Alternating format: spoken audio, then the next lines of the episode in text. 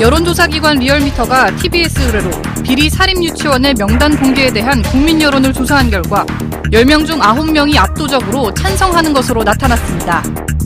대부분의 지역과 연령, 정당 지지층에서 찬성 여론이 구십 퍼센트 전후로 높았는데 특히 유치원 자녀의 부모 연령인 삼십 대의 찬성 비율이 구십칠 퍼센트로 가장 높았습니다.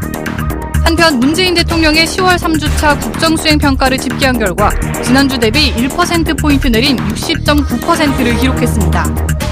사립유치원 비리 파문과 이재명 경기지사 논란 등 여론의 관심을 집중시켰던 각종 논란의 확산으로 한불 정상회담 관련 소식이 묻히면서 완만한 조정 국면이 지속되고 있는 것으로 보입니다. 각종 이슈에 대한 여론을 분석하는 시간, 두 전문가와 함께 민심의 향방을 짚어봅니다. 이슈파이터 삼 부 이어가겠습니다. 매주 목요일에는 티비에스 의뢰로 여론조사 전문기관 리얼미터가 국정지지율 그리고 주요 현안에 대한 여론조사 결과를 알려드리고 있는데요. 언제나 함께하시는 두 분 소개하겠습니다. 박시영 윈지코리아컨설팅 부대표 나오셨습니다. 어서 오십시오. 네, 반갑습니다. 네, 박시영입니다. 이택수 리얼미터 대표 나오셨습니다. 어서 네, 오십시오. 안녕하세요. 네, 그 저 대사님 인터뷰가 너무 재밌어가지고 제가 네. 시간이 이렇게 가는지 모르고 네. 이십 분밖에 안 남았습니다. 그래서 제가 콤팩트하게 한다 그랬더니 네. 이택수 대표 더 하, 해도 된다고. 어, 저도 대기실에서 보고 있다 너무 재밌어가지고 네. 시간이 가는지 모르고. 네. 그렇죠. 영화는 네. 정의의 열매다. 그렇죠. 어, 좋은 말씀인 것 같습니다. 좋은 말씀. 네. 네. 아멘. 예. 할렐루야. 자, 현안 조사부터 보겠습니다. 이 대표님. 네. 그 최근 전국 십칠 개 시도 교육청 감사에서 천팔백칠십팔 개의 사립 유치원 중에서 천백사십육 개가 정부의 누리과정 지원금 일부를 사적 용도로 사용했다는 비리가 알려진 가운데 티비에스 의뢰로 저희가 아, 비리 사립 유치원 명단 전면 공개에 대해서 찬성하느냐 반대하느냐 조사를 해봤는데요. 찬성이 팔십팔 점 이 퍼센트, 반대가 칠 점 팔 퍼센트로 압도적으로 어, 찬성 의견이 높게 나타났습니다. 어, 연령별로는 삼십 대에서 찬성 의견이 가장 높았는데요. 구십칠 점 삼 퍼센트가 찬성을 해서 어, 반대는 음, 영 퍼센트, 그다음에 모름 응답 이 점 칠 퍼센트. 굉장히 야. 이례적인 결과가 나왔고요. 반대 빵프로. 이게 처음, 진짜 이게 거의 없는 예, 여론조사에서 거의 없는 현상인데요. 조사가 자, 제대로 잘, 된 잘 건가요? 겁니까, 이거? 어, 제대로 된 겁니다. 그다음에 이십 대가 구십일 점 일 퍼센트로 어, 삼십 대 구십칠 점 삼 퍼센트에는 육 퍼센트포인트가량 낮긴 하지만 네. 어, 이십 대도 역시 매우 높았습니다. 이십, 삼십 대가 모두 구십 퍼센트 이상 나왔고요. 사십 대 팔십구 점 팔 퍼센트로 구십 퍼센트에 육박했고 오십 대 팔십사 점 삼 퍼센트, 육십 대 이상은 팔십이 점 이 퍼센트였고요. 음. 성별로는 여성이 팔십구 점 육 퍼센트, 남성이 팔십육 점 팔 퍼센트로 오차범위 내긴 합니다만 여성이 삼 퍼센트포인트 높았고 어, 이념 성향별로는 진보층 구십사 점 구 퍼센트, 중도층 구십일 점 삼, 구십 퍼센트를 모두 넘었습니다. 반면 보수층은 이보다는 약간 낮은 팔십삼 퍼센트로 나타났고요. 그다음에 지정당별로는 정의당 구십팔 점 육 퍼센트 찬성, 민주당 구십삼 점 오 퍼센트 찬성, 반면에 바른미래당은 구십 퍼센트에 살짝 못 미치는 팔십팔 점 삼 퍼센트, 자유한국당은 칠십팔 퍼센트 순으로 나타났습니다.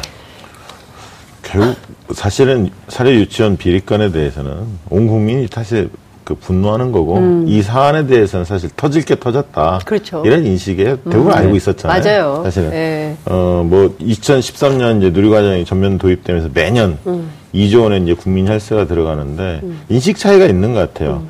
정부 당국에서는 학교를 그 유, 유치원을 학교로 보고 있고 네. 교육기관을 보지 않습니까? 네. 그렇기 때문에 국민의 혈세를 투입을 하는데. 음. 어, 원장들은, 사립유치원 네. 원장들은 이것을 사유재산으로. 그러니까요. 저는 어, 그게 너무 놀랐어요. 예. 이 초, 초중고 사립학교하고 좀 달리 적용하기를 좀 바라는데, 사실 저는 이 대목에 있어서 사립, 어, 사립학교 원장들의 문제도 있지만, 교육당국의 문제도 큽니다. 그게 제일 심각한 예. 거 아니에요? 왜냐하면 이게, 그, 이런 사실에 대해 대부분 다 알고 있었음에도 불구하고 뒷짐졌고, 음. 또 교육감들은 몸을 사린 측면도 있다고 보여집니다. 음. 왜냐하면 각종선거 때, 사립 유치원의 원장들이나 교사들이 워낙 적극적이거든요. 음. 그러니까 이제 흔히 말해서 이제 압박도 하고요. 네. 표가 많다 우리가. 그리고 그런 학부모, 얘기 많이 들었어요. 학부모도 우리가 네. 얼마든지 홍보해 네. 줄 수 있다. 네. 네. 그래서 이제 예를 들면 어린이집이나 유치원 무슨 행사가 있으면 국회의원 후보들이 막 다 옵니다. 예, 다 와서. 예. 이제 그런 것들이 이제 누적돼서 음. 이런 현상이 벌어졌는데 중요한 거는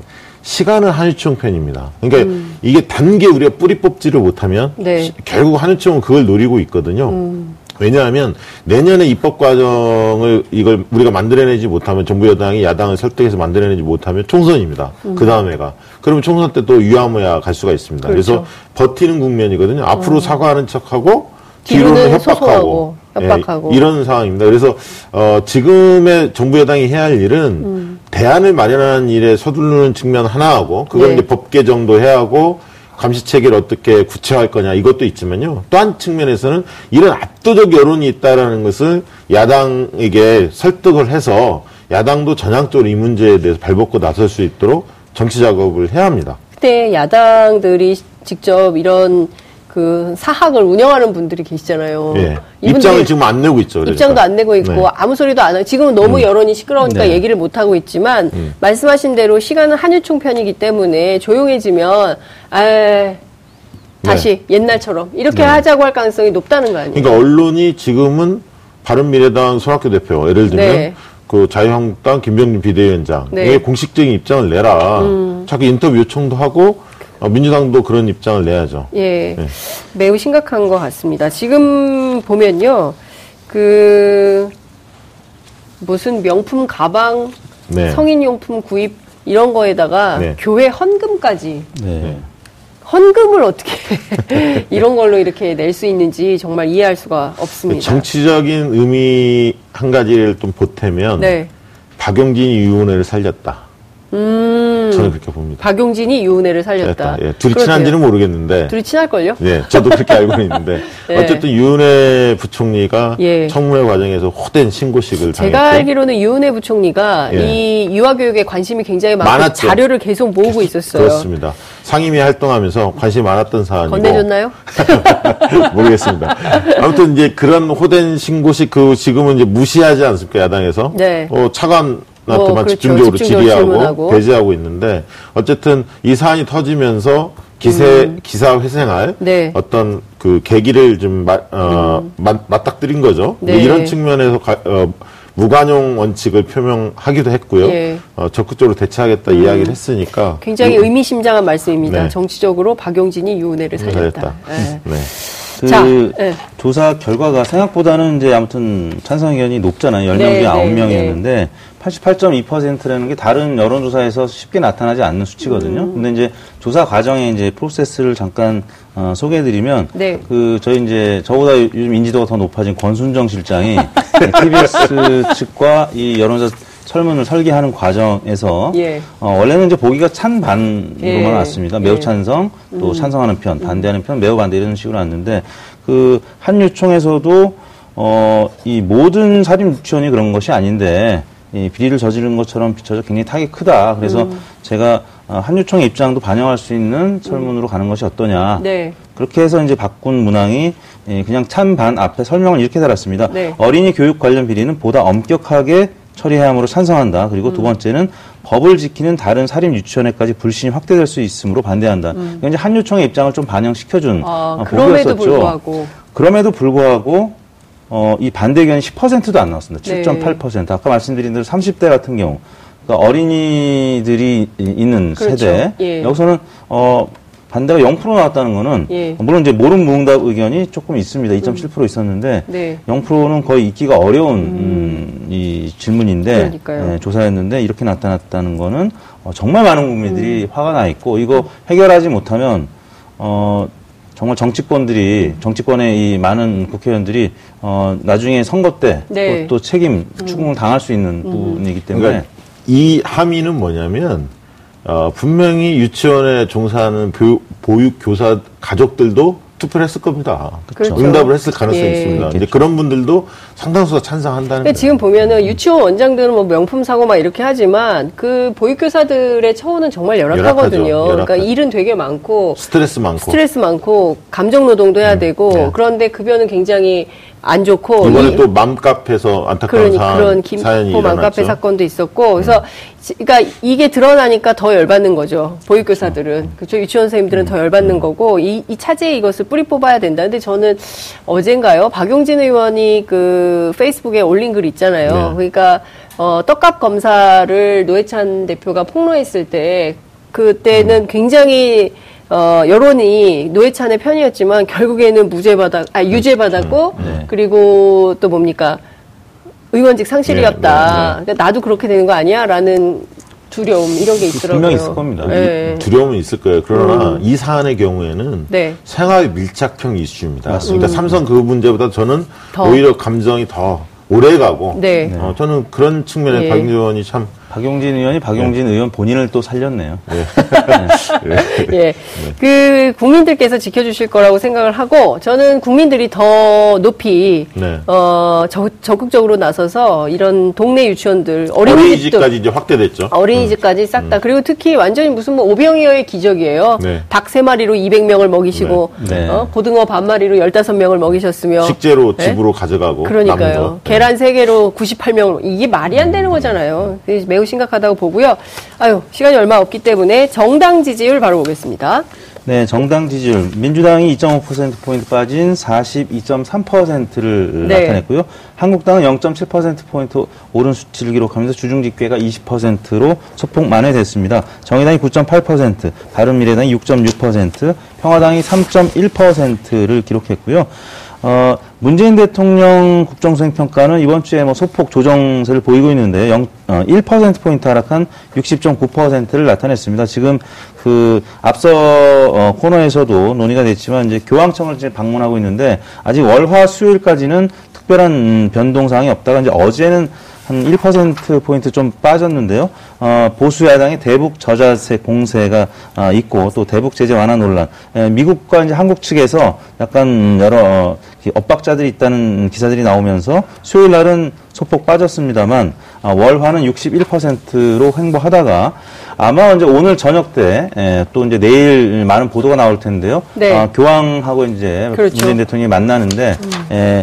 뭐 그 다음에 예정돼 있는 또 벨기에 아셈 정상회의 뭐 등등 소식 때문에 좀 소폭 바, 반등하지 않을까. 음. 뭐 그래서 어, 주간 집계는 지난주와 비슷한 수준으로 나타나지 않을까 싶습니다. 음.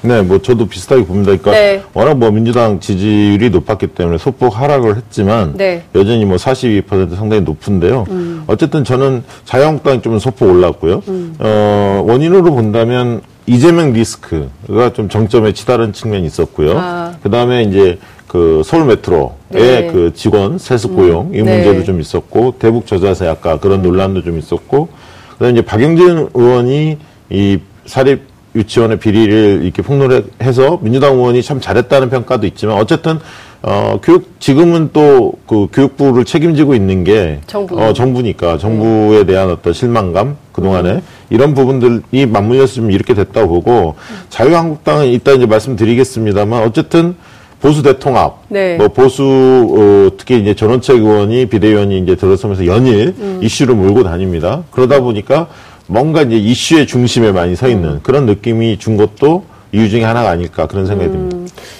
한국당 상승률 영 점 칠 퍼센트포인트 오르는데 그 친구 사실은 좀 아쉽습니다. 지난주 같은 음. 경우는 국감 첫째 주였는데 떨어졌고요. 네. 이번 주는 올라도 뭐 일 퍼센트포인트 음. 미만이기 때문에 어, 저는 언제 오른 것도 사실 국감 때문이라기보다는 음. 뭐 황교안, 또 음. 어, 원희룡, 오세훈 등의 보수의 네. 통합, 아. 또 미래 권력에 대한 소식이 있었기 때문에 좀 오르지 않았나 싶습니다. 음. 국감과 관련해서는 사실 뭐 그다지 큰 그 이슈 파이팅이 없었고요. 네. 떠오르는 이슈는 뭐 그 뭐 오히려 벵갈 고양이 뭐 등등 그러니까요. 뭐 어, 정말 이 작은 이 소재거리들만 네. 나왔기 때문에 음. 국감 이슈로는 그다지 음. 그닥 어, 영향을 받지 못하는 것 같습니다. 그렇군요. 그러니까 사변적인 이슈는 뜨는데 네. 네. 그 심재철 의원처럼 뭔가 큰 한방이 있을 거라고 기대했던 내용은 네. 별게 없더라. 네. 이러니까 네. 특히 원래 국감은 야당이 네. 야당 네. 의원들이 주도하는 네. 판이거든요. 네. 그리고 정부에 대한 감사를 하는 거잖아요. 국정 감사를 하는 네. 거기 때문에 야당이 굉장히 뭐가 많은 건데 의외로 내용이 너무 없어서 네. 그리고 오히려 박용진 의원이 여당 의원이 떴기 때문에 어, 좀 이번 국감은 자유한국당에게 상당히 이게 뭐, 뭐 먹미? 그렇죠. 뭐 이런 비판을 그러니까 초반에는 것 같습니다. 손혜원, 강경화 뭐 이런 부분들이 논란이 되면서 네. 선동열 그렇죠. 뭐 이런 등등이 논란이 되면서 여당한테 좀 불리했었어요. 사실 네. 국감 초반에. 네. 그러다가 이제 박용진 의원이 말루, 음. 말루포를 쏘아 올린 거죠. 사실. 네, 네. 그렇죠. 대통령 지지율은 이번에 안 봅니까? 대통령 지지율이 네, 조금 전에 네. 이제 그 일간 육십 정구, 네. 아, 육십일 점 삼, 육십일 점 일, 그다음에 음. 수요일 육십 퍼센트까지 음. 이제 소개를 해드렸는데요. 네. 어, 말씀드린 대로 이제 교황 음. 그 만나는 그리고 음. 만약 이제 교황이 방북 할지 여부가 만약에 네, 속보가 많이 뜬다라고 하면은 네. 이번 주간에 다시 좀 반등하지 않을까. 음. 왜냐하면 문재인 대통령 이 지금 유럽 순방 소식이 국감 네. 소식 때문에 조금 생각보다는 묻혀 있거든요. 네, 네. 근데 이제 교황은 또 얘기가 그렇죠. 다르죠. 예. 그래서 이제 교황 만난 이후에 음. 보도량이 이제 늘어나게 된다라고 하면 음. 어, 뭐 오늘 또 내일은 또 양상이 달라질 수 있다고 봅니다. 네. 음. 오늘 내일은 뭐 내일 정도에는 한 이, 삼 퍼센트 포인트는 네. 오를 가능성이 높, 높아 보입니다. 그 교황 방문은 거의 기정사실이라고 봐야 되겠죠. 평양 방문은. 네.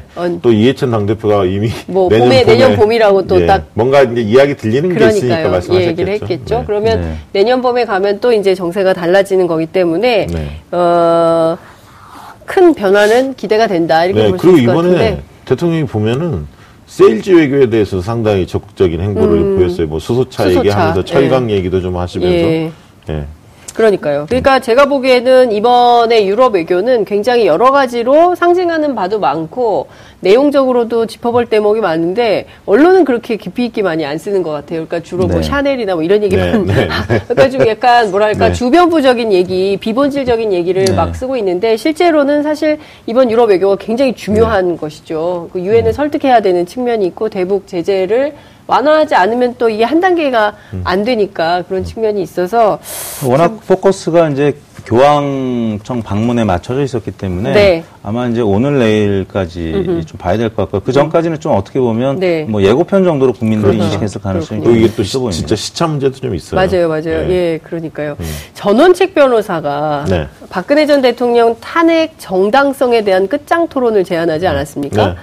어, 끝장토론 하면은 시청률은 높을 것 같아요. 아, 저는 네. 그거는 뭐 잘했다고 보고요. 음, 모처럼. 모처럼 잘한 음, 거다. 음, 왜냐하면 그거는 한번 정체성을 정립하는 것은 네. 정하고 넘어가야 하는데 문제는 네. 전원책 비대위원이 자기 입장을 너무 빨리 냈다는 데 문제가 있는 거예요. 음, 그러니까, 자기 카드를. 어, 태극기 부대에 예. 대해서 어, 긍정적인 메시지 이미 냈잖아요. 예. 탄핵에 대해서 용감하게 뭐 음. 어, 재판에 간 사람 있냐, 이명박 음, 박근혜 음. 대통령 재판하는데 간 의원들이 얼마나 있느냐, 뭐, 그렇죠. 막 이런 등등 밑자락을 음. 너무 많이 깔아놨거든요. 네. 이제 그런 상태 속에서 어, 태극기 부대에 대해서도 우호적인 메시지를 냈고요. 네. 이제 이게 극우 아니다, 뭐 이런 거 아닙니까? 그러면, 그래서 대한애국당하고의 통합 얘기가 네. 나오고 있어요. 그러니까 지금 뭐냐면 크게 보면 어, 인적 쇄신 없이 몸집 불리기에 지금 나서고 있는데 음. 한마디 드리고 싶은 건 혁신 없이 미, 미래는 없다. 이 얘기 음. 좀 드리고 싶고 이러다 보니까 유승민이나 이런 분들이 그 예를 들면 선도 탈당 얘기들이 연말 연초에 많이 얘기가 되고 있는데 좀 궁색해지는 측면도 있습니다. 왜냐하면 네. 태극기 부대가 지금 대거 당원을 입당하고 있고 네. 황교안 카드를 만지작거리면 황교안 어, 전 총리 같은 경우는 당연히 입당하시겠죠. 하는데 예.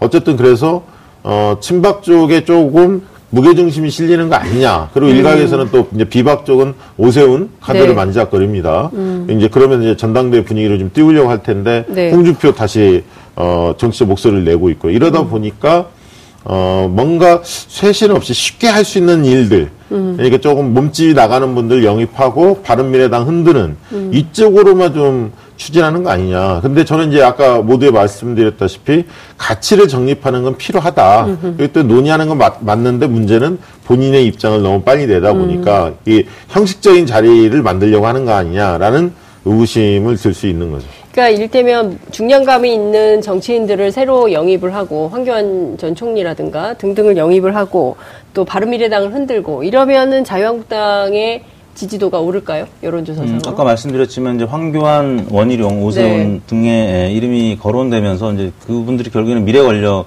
미래 권력, 예, 예, 그 점수가 있는 것이기 때문에 지지율 상승에는 가점으로 작용할 수 있겠죠. 그렇기 음. 때문에 일단 바른미래당 쪽에서 어, 당겨가기 전에 한국당에서 먼저 어, 입당을 시키겠다라는 얘기인데요. 네. 어, 지지율에는 당장 도움이 될 수 있는데 아까 이제 성대사님이 말씀하셨던 음. 어, 정의 없이 평화가 있을 수 없잖아요. 음. 어, 사실 정의를 먼저 세워야죠. 정의를. 어, 예, 우리 네. 성대사님의 얘기를 이제 한국당도 좀 어, 귀 기울여야 될 것 같은데 음. 일단 당 쇄신책이 아직까지 국민들이 받아 드릴 만한 것들이 없었거든요. 네. 그래서 어, 당협위원장들을 어떻게 정리를 음. 어, 할 사람들은 어떻게 할 것인지 네. 등등 뭐 쇄신책이 있은 다음에 네. 그 다음에 이제 입당을 시키는 게 이 황교안, 뭐 원희룡, 오세훈 이분들한테도 도움이 될 수 있거든요. 근데 네. 뜨뜻미진한 상태에서 갑자기 음. 또 어, 이런 분들을 받아들인다라고 하면 이분들 음. 입장에서도 쉽게 네. 예, 동료를 얻을 수 없는 그런 음. 상황일 거라고. 메타쇼 이게 없죠 지금. 오, 카톨릭이세요? 네.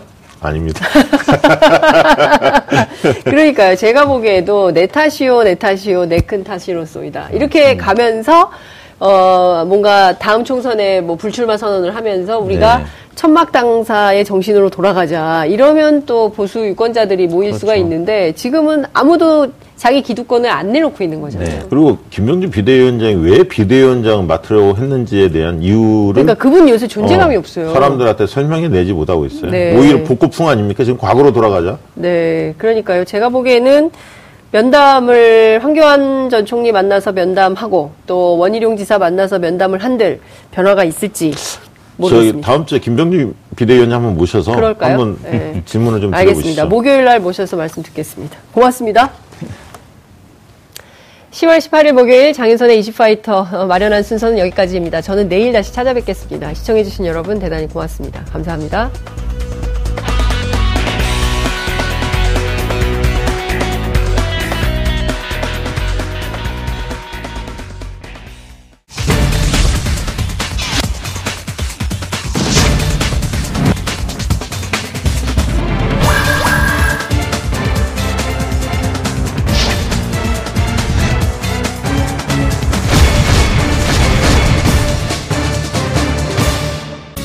방송 좋았나요? 방송에 대한 응원 이렇게 표현해주세요. 다운로드하기, 댓글 달기, 구독하기, 하트 주기. 저 좋은 방송을 위해 응원해주세요. 다운로드하기, 댓글 달기, 구독하기, 하트 주기. 기억하셨죠?